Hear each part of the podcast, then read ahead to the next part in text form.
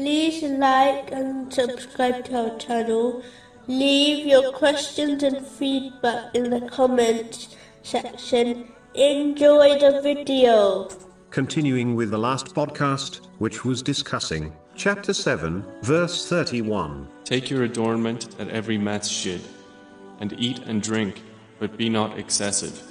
Indeed, he likes not those who commit excess. Some Muslims often claim that one's faith and the material world need to walk hand in hand with each other, without one being extreme in either. It is strange how most of those who claim this and use this statement as a way to enjoy the lawful pleasures of this world in excess do not truly understand nor adhere to it. This statement is true, but applies to those worldly and religious matters which are pleasing to Allah, the Exalted. For example, occasionally exercising, in order to keep the body healthy, which is a trust given to a person. It does not mean one can enjoy the lawful pleasures of this world in excess, while neglecting following the footsteps of the Holy Prophet Muhammad, peace and blessings be upon him, by gaining and acting on beneficial knowledge, even if they fulfill the standard obligatory duties, as gaining knowledge in itself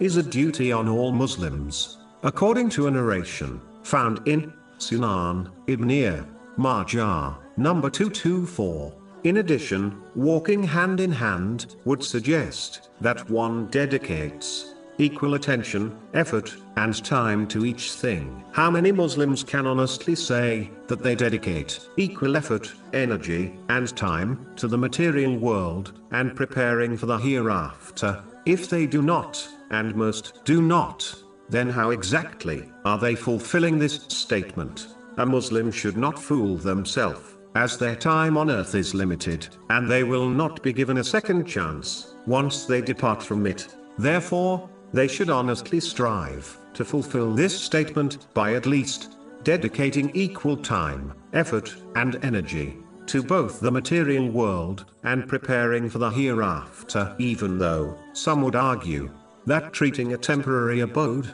and an everlasting abode equal is not wise.